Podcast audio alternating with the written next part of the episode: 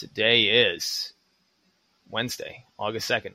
And uh, I'll let you guys know that I'm doing something different. So I'm going to build a course through a series of podcasts. So if you're interested, over the next month, we're going to build out our coaching course. And I've got our chapters set out, but I want to do it in a different way. So what basically what we're going to be doing is uh, creating a course live and off the cuff. And I'm just going to use my brain, my history to be able to teach and share uh, everything from my coaching history, my history as a player, and be able to do a bunch of miniature episodes at this time.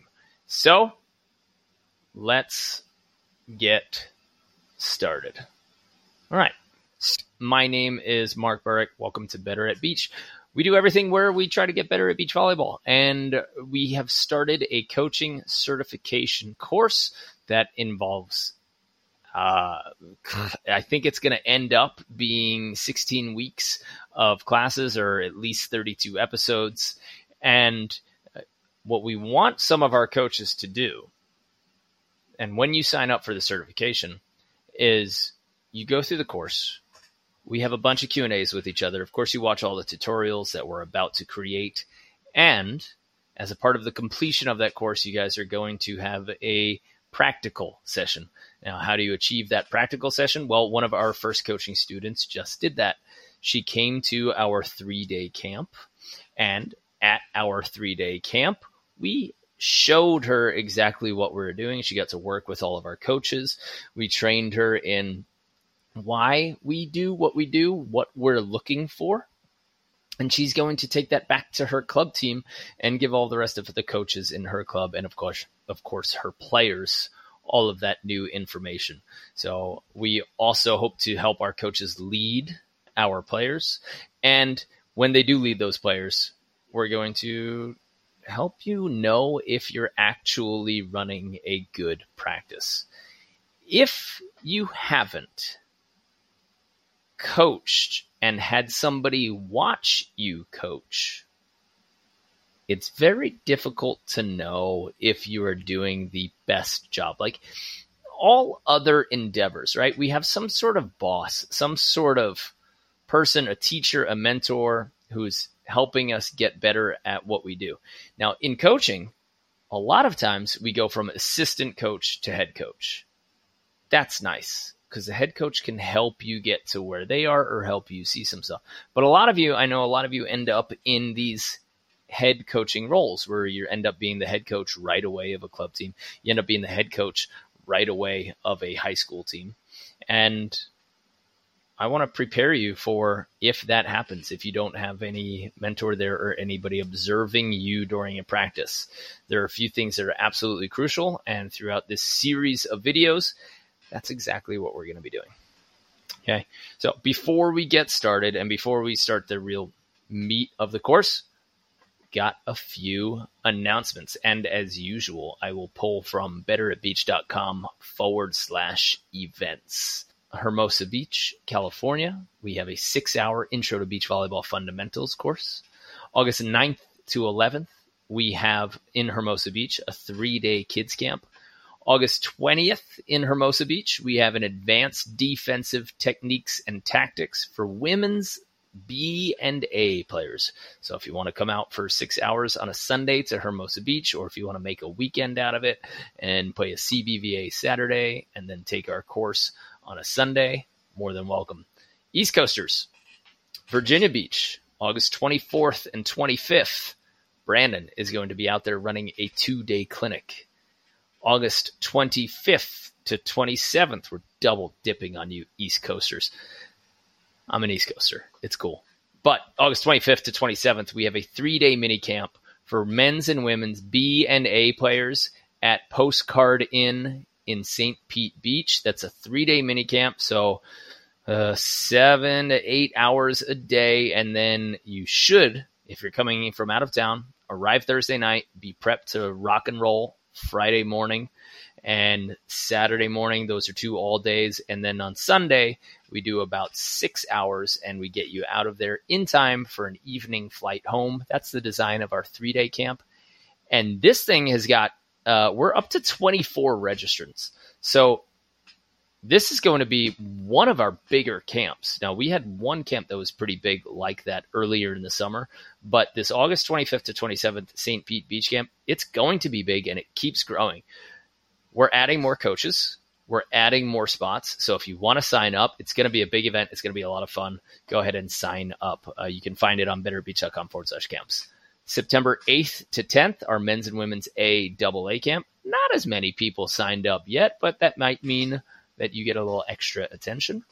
Who knows? Maybe uh, people are just waiting, or maybe September 8th to 10th is a bad date. Hmm. Time will tell. We're trying to get something going in Phoenix. We are trying to get something going in Seattle if uh, Volleyball gets back to us we would love to do something in Boston and New York. Of course, we will definitely be going back to Cincinnati this year. So we've got a lot of events planned, and we will do one international trip that I'm very excited about. Okay. Won't release it yet, but we'll be very excited about. Our seven day camps in Florida are kicking up. Sales are on fire. Uh, October 29th, November 5th, November 26th, and we will have a super camp from December 26th until January 7th. If you're not on our email list, go ahead, make sure that you are signed up. Okay. Uh, that's it. That's all from the announcements. So here is what we are going to do now. We are going to get into the nitty gritty of coaching. So I'm going to act as if this was a fresh start. So if it sounds weird on video, it's just because that's how it has to be for the course because that's what we're building. All right. Welcome to this section of the course. We are going to talk about understanding the responsibilities and roles of a volleyball coach. For some of you, this might seem repetitive. For some of you, this might seem obvious. My hope is that this helps wake you up in some ways that you're not quite woke. so the important part that we want to focus on is that coaching volleyball is not just about X's and O's. It's not how well you know the technique.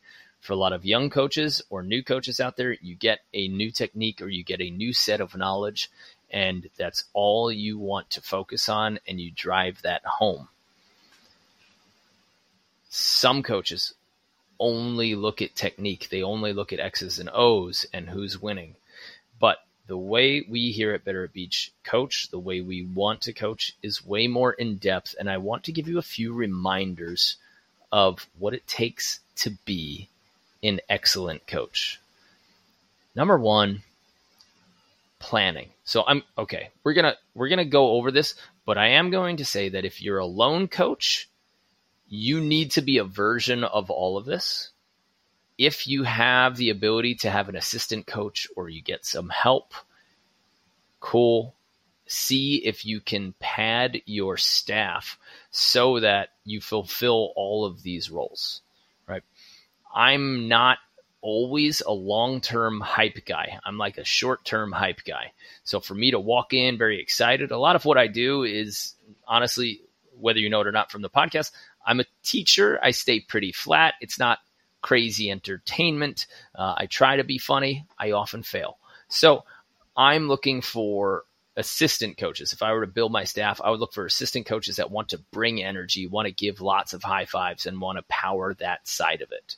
Uh, also, strict planning and stat keeping are something that as a coach, I have a weakness, but I want to make sure that somebody on my staff is actually doing that, or I have some assistance in that. But number one, roles and responsibilities of a coach is you have to plan.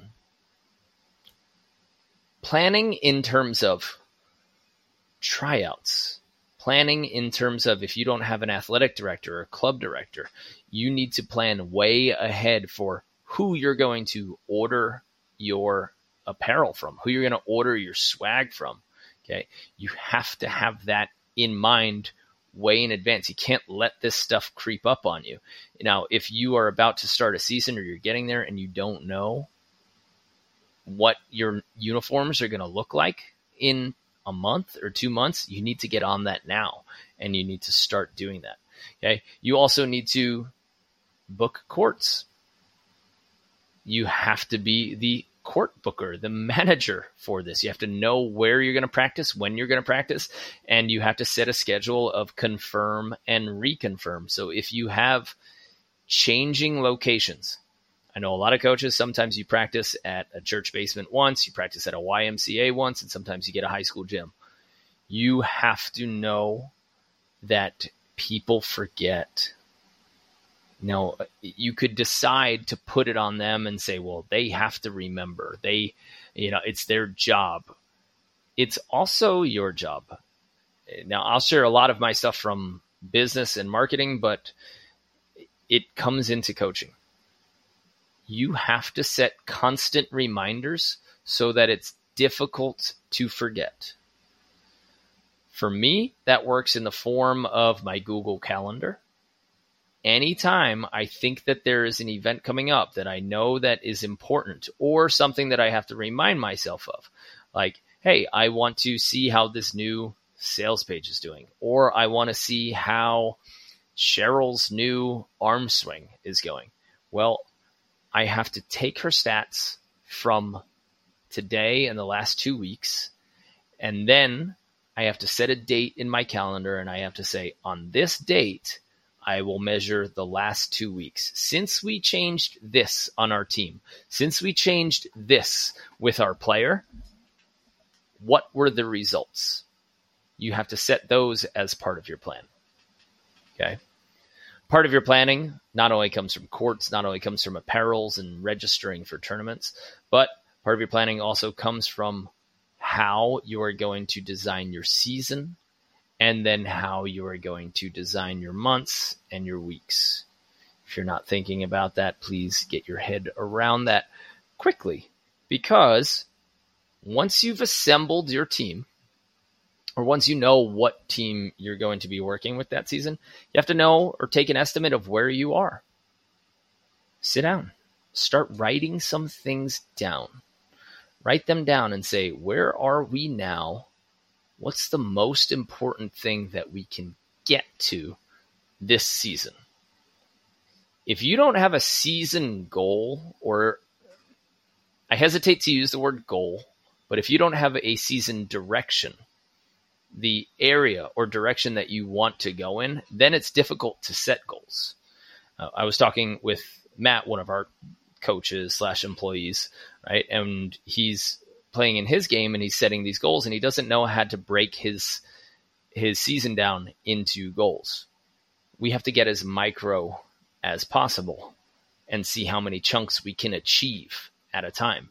So I said, all right, well, what if we took your hitting percentage and we said, all right, the, the weakest part of our game and the most influential part of our game is attack percentage. That will play a huge difference. If we can figure out what our attack percentage is now, let's not think about going from 300 to 400.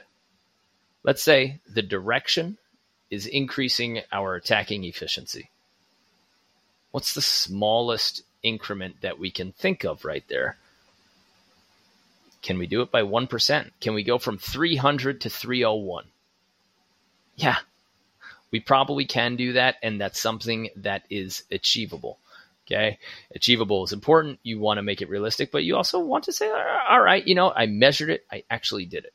Without planning, without proper planning, you can't do this. So if that's the direction that you want to go, if at the end of the year, your priority is increasing your attack percentage, then you have to measure what your attack percentage is in week one, week two, and you have to set little milestones and put it in your Google Calendar and say, when are we measuring again to see if what we're doing is working? I'll say that most coaches get lost in the quagmire. you end up seeing these micro problems that happen day in and day out and you lose focus on where you wanted to go at the beginning of the year. I'm not saying you absolutely have to stick hardcore to one place, one design, one direction, because you do have to put out fires along the way. But if you're constantly changing where you're going to end up, imagine you're Columbus you got a bunch of angry sailors with you, and every couple days you change what your destination is. That's hard. That's hard on them. That's hard on you. That means that you have to completely redesign your plans. That means that your players get lost. They think that the work that they put in for the last week, now it just doesn't count to anything or doesn't count for anything. And they'll get frustrated. So you have to plan and you have to acknowledge that plan with your players. You have to share that. You have to share that with your players, your staff, uh, any parents. If you're hiding this from your parents and they don't know where you're headed, then you you can't get there properly because nobody knows where you're going. And if you don't know where you're going or nobody around you knows where you're going, nobody trusts you. And trust becomes important. So make sure that you are planning out your season in the direction that you're going, and we can get to setting goals uh, in some of the next chapters. But make sure that you're setting those directions. And now you can plan some of your monthly practices. But keep your eye on that plan, keep your eye in that long distance direction, and make sure that you're heading there. And then every time you're having a practice or you have a frustrating day, you say, Well, did what we do today get closer to our direction. And I will also say that you should try to control some of those. Like a championship is not attainable or reasonable for everybody. And it's hard to control. Right? We we like to control ourselves. So saying that you're going to end in a championship is very broad. Then you have to break that down into all right, what was the last championship team to win? What was their hitting percentage? How many digs per game were they getting? What were they doing? Then we have to plan our practices to say what drills, what time spent on this will increase those numbers. Okay. So make sure that you are planning as a coach. It's one of your roles, one of your responsibilities. Next thing is good questions. We'll go a little bit out of order here. But a good coach asks great questions. If you're only telling with your athletes? Well, they never learn how to problem solve on their own. What then happens when you're sick, when you can't show up? What happens to them outside of your team? What happens to them next year? So I, I have a company, I also have a business. My job is to try to equip employees and my players with the ability to work without me. If you're force feeding answers and your players don't know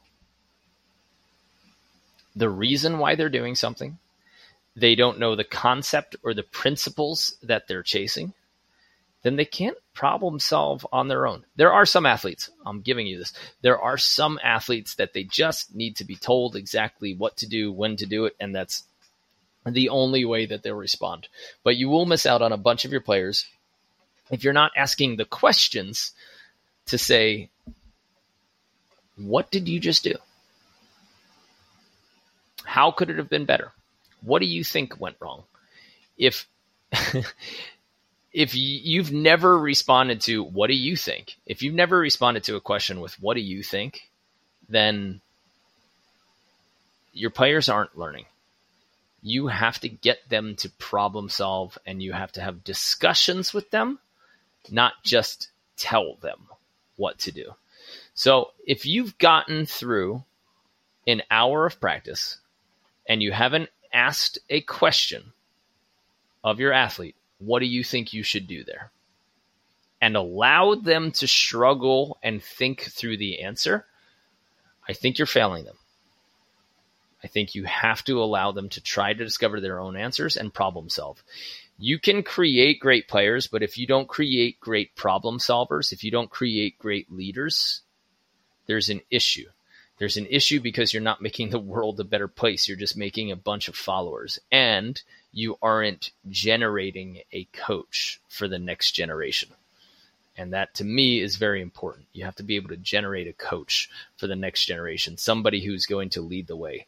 And if people don't know the reasons why you're doing things because you haven't asked them enough questions, then you have to go. One of the things that I did uh, in Sweden when I was a head coach for our pro indoor team in Sweden, each player got to run one practice. So on Tuesdays, each player, one at a time, throughout the entire season, it said, "Hey, Muke, it is your turn to run the practice on Tuesday. Make sure you design it. Here's where we're heading. Here's what we need to work on." Some people freeze. Some people realize how hard it is. Most people end up copying you, but at least they get to sit there in the driver's seat and take ownership of that practice for a little bit. And you can help them and you can have a review afterwards. Now, I realize that some of you have very limited hours and that would be risky. So, what I would ask you is make sure that you give 20 minutes to say, you have the gym. What drill are we doing and why? Why does this make sense? What do you think our team needs? It might surprise you that they're looking at things differently than you are. And how cool would that be? How cool would it be to have a 14 year old who says, I just don't think we're passing well enough. So I just want to do passing drills. Or this person just wants to work on the skill that she thinks she's weakest at. And now that exposes that to you, that answers a, a question for you where you say, Oh, she worked on passing. This is this is what she wanted to do. She is not confident in her passing. Now this is a tool that I could use. So I'll say that asking questions is a big part of your roles and responsibilities as a coach. Okay. Uh, goal setting comes in with planning. And like we said with goal setting, it's another responsibility. Okay. You have to set appropriate goals and you have to stick to them. We talked about the direction. You can't just randomly change goals and not reward them. If you set a goal, reward it, announce it, make a celebration, uh, give a little high five list, things that you can celebrate with your team on a consistent basis because somebody achieved that. You have to look for victories in your team and in your individuals and in your coaching staff and you have to announce those. If people feel that as a group we're progressing or one individual is progressing, that becomes contagious, right? We have to announce that. Now, I, I do some BJJ, uh, Brazilian Jiu Jitsu at Gracie University.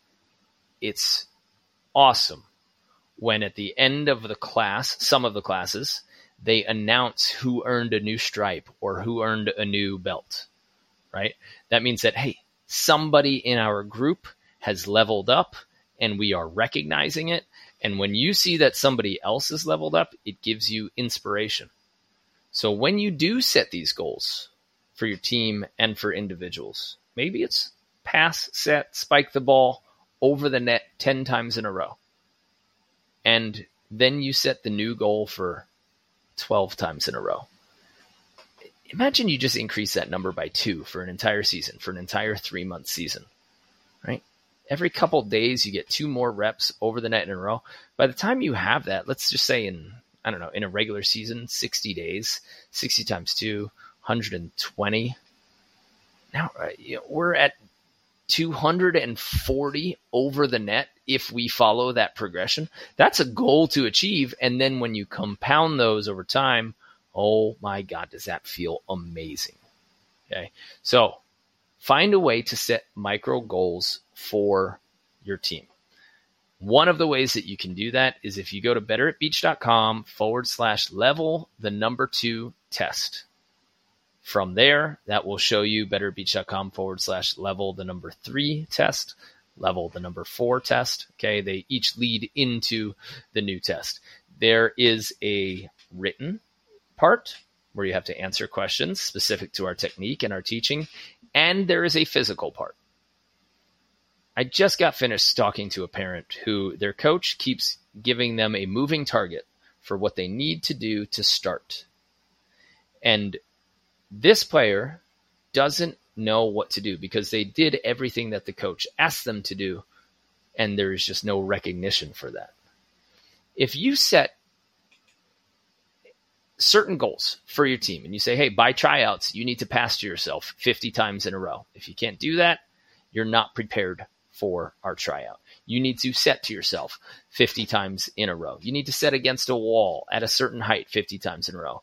These players, you can't just tell them, hey, go practice. Make sure you practice in the off season. Make sure you practice at home. People need to be spoon fed. And I, sorry to say this, but people need to be spoon fed what they have to do. So you need to create drills that they can do at home and set goals for them. If you can do that, then they vary specifically. You can ask them, not, hey, did you work? And then some people are like, ah, well, I didn't really know what to work on. Then you can say, I gave you the drill, I gave you the number you need to hit. Did you try to get it? Okay. That is going to be important for goal setting because you're giving them very specific advice, very specific drills. If you are not giving your team or your athletes at home drills or at home homework or something to do as an optional improvement, then the people who might want to work hard or could work hard, they just get lost because they're not quite sure what to do the the hard workers, like the one percent that will always go home and get reps, they'll find a way no matter what. It's really nice if they have a direction from somebody who's a little bit smarter, somebody who sees their path and wants to create a path for them. So then you could give those drills to them and give those goals to them, right? So you just don't go haywire. We know a lot of workhorses who will just work as hard as they can, but it's kind of in the wrong direction or it's in a direction that you don't need them to go. Okay for the people who could work if they were given direction and you haven't, you're not giving them anything. Okay. So then they'll choose not to work because it's too confusing to start. You need to spoon feed people. So if you're going to set goals for them, you absolutely make sure that you give them the tools to achieve those goals. And if you're sending them home to do things, you absolutely make sure that you give them those tools so that they can do those things that you know will help them get better.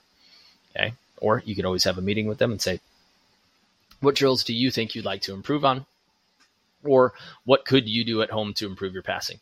And then when they say something valid, you say, yep, okay, do that X amount of times. Easy answer. Right. Now, another role and responsibility of a coach is clarifying. You need to be there to answer questions. So, like we said with questions and clarifying, these might sound very similar, but you are there to make things less cloudy.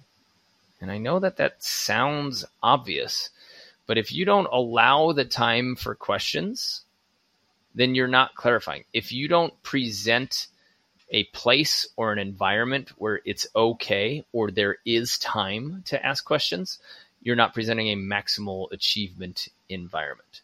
One of the things that we do when we break after a drill or after a section of a practice, I say to everybody, Hey guys, what was the hardest part of that for you?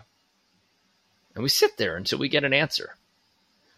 A lot of times, this helps socially too people think that they're the only person who is doing something wrong, the only person who's failing at it, the only person who's having trouble with it, just because of a confidence issue, right? If somebody else announces that they're having a problem, all of a sudden, like, oh, man, I'm not, I'm not the only screw up here. Somebody else is having a problem with that, and then it gives you another opportunity to explain. If you go on a monologue, but it wasn't initiated by one of your players, you might be talking for 10 to 15 minutes answering nobody's questions, but saying what you want to say. If you're not answering anybody's questions, then why are you talking, right? You should be clarifying for them. So if you're the coach that likes to have those end of uh, end of practice talks, or you like to talk a lot during practice, which I would really encourage you to start timing your talks and having an assistant coach or a person as soon as you break uh, as soon as you break or you start talking set a timer and say how much time did i spend talking instead of my players actually repping? Okay? If you're that person then you should design it so that you're answering people's questions.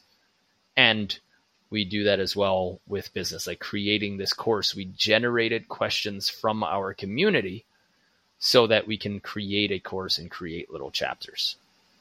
Okay. Make sure that you guys are doing that as coaches. You are clarifying questions that they have and making things clear for them and giving them opportunities to improve and giving them spoon fed opportunities to improve. All right. The next two are very important and probably the most important. So I'm sorry that I saved them for the end of the video. But the betterment of people and the creation of community. If you are a coach and you are not actively thinking of how to build a community, how to create an environment, how to create an attitude that you want to see, then you're doing it wrong. If all of your conversations are X's and O's, get your elbow back, put your platform together, make sure you get your hands up early. If you never talk about how somebody acts towards somebody else, or what they're doing for somebody else, or how to make their gym or their environment a better place, how they can make somebody a better person. In my book, you are absolutely failing. Sport is here to make our lives better. Okay? Sport is here to make our lives better. It helps us, hopefully, the lessons help us become better people. We have to be able to point those things out. If you are talking nonstop X's and O's and technique, but you're not talking about life problems, issues, interpersonal relationships, you're failing your players, you're failing your community, you're failing your team, you're failing your company. These are conversations that we have to have to have a better life. So if you're not creating a community, you're not getting everything that you could out of this environment. One of the ways, and I'll spoon feed you guys, one of the ways that we create a community is on our camps, our seven day camps. We ask everybody to randomly find a partner, or we assign them to a partner because we're spoon feeding them, and then they have to make a secret handshake. Whatever. You have five minutes to create whatever song and dance you want. But when they do this throughout the week, then we say, hey, go find your handshake buddy. They find their handshake buddy and they get to smile with that person every day. They're connected with that person. Even if they have no outside conversation with them, they have that handshake. Okay. When I went to play to practice with Paris Volley, uh, top France Pro A France, uh, everyone on that team had like a a double tap and a little fist for when they saw each other. When they entered the locker room and when they said hello to each other, they all had a certain way of saying hello, and there was a secret handshake for them. Okay. This creates a sense of belonging remember that your volleyball practice as a coach it can be the only thing that's good in somebody's life for a little bit okay?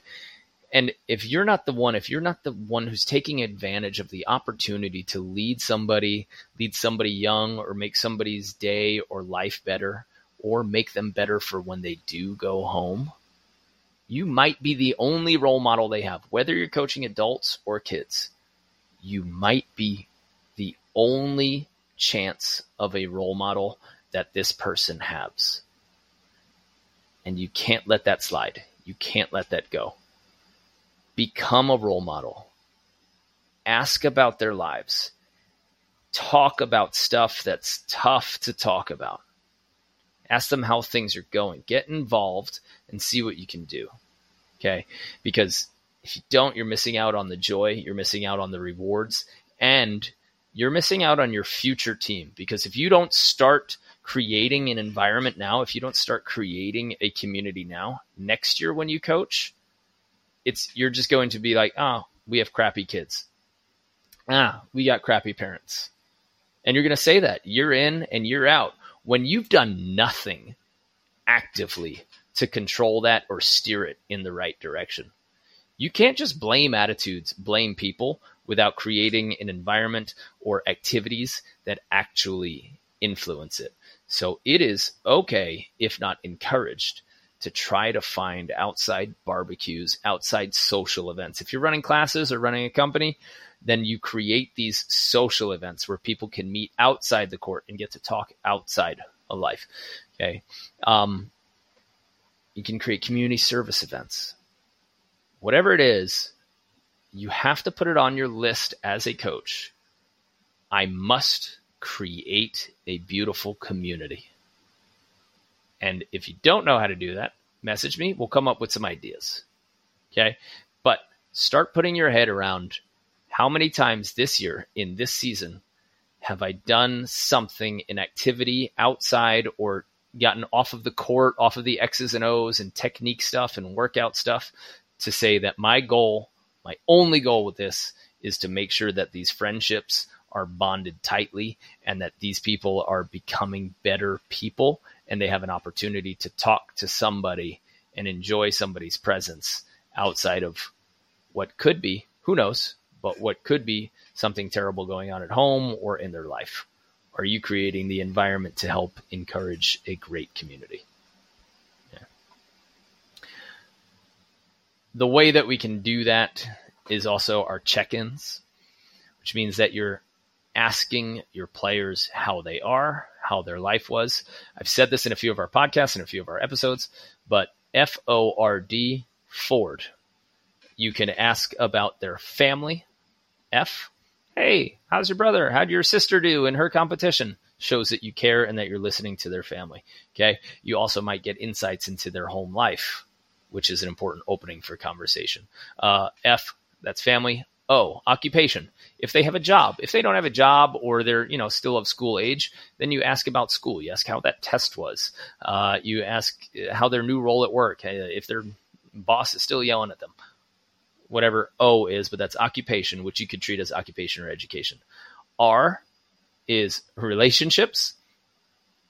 As a community leader, as somebody, you should know what's going on. You don't have to know all the details, but you should know if you just have to open up the conversation so that if somebody's in trouble, they can talk to you, they can come to you. Okay. So we talk about relationships. If you don't want to talk about their uh, uh, romantic relationships, then you can for sure talk about their friend relationships. Like, hey, I saw you haven't been hanging out with Chase in a while. You guys all right? Are everything cool? Anything happen? you can start asking those questions so that you open up the doorway. And then dreams. What are their big life goals? Things that they're excited about. Try to remember those. And anytime a player comes into your gym, you should try to address each individual and volleyball teams are normally small enough to do this, but try to address each individual with one of those questions, an F O R D question. Family, occupation, or education, relationships, either friends or romantic, and dreams, something that they are chasing, pursuing, or really want to do in their life. Okay. So I think if you can tackle all of those roles and responsibilities, that you have gone a long way as a coach. And if you have any questions about that, I'm happy to answer them. Just shoot me a message or post in the Facebook group. That's all from me today. Really appreciate your time. And uh, I'll see you in the next lesson. I'll see you on the sand. Bye bye.